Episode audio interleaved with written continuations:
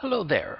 My name is Father John Harrison. I am Rector Superior of St. John Neumann Residence at Timonium in Timonium, Maryland. Today's Gospel is from St. Luke's Gospel, chapter 15, and he is speaking about what we understand as the prodigal son. Sometimes Lent can feel like a season of doing, practices to take up, habits to break down, attitudes to change. Of course, this is good, but it's not the whole story. At its heart, Lent is a journey home, back to God. Like the prodigal returning home in today's Gospel, we move one step closer to the Lord with every prayer, every sacrifice, every act of love.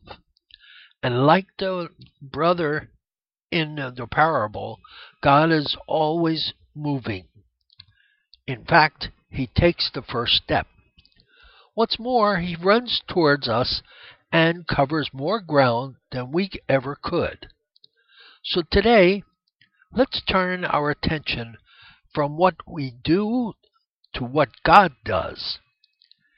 Each of today's readings points a, a part of that picture. The prophet Micah reminds us that our Father delights in showing mercy. Who is there like you, the God who removes guilt and pardons sin? The psalmist proclaims that God is eager to forgive our sins and to save us from our guilt. He pardons all our iniquities. He redeems all our, our life from destruction. And in the gospel, Jesus tells us that our Father sees us even when we are a long way off, even when we're wondering how to make our way back, and He runs towards us. Here is the heart of Jesus' message Overflowing with compassion and love, our Heavenly Father rushes to embrace us, forgive us, and invite us to celebrate with Him. He takes the initiative. His goodness gives us the courage to come home. Even when our hearts are hard, He pleads with us to come and enter His joy. This is your God. He pours out His grace today so that you can come to your senses. He comes to meet you today in your prayer. He runs to you in confession, where you can let go of your burdens of sin.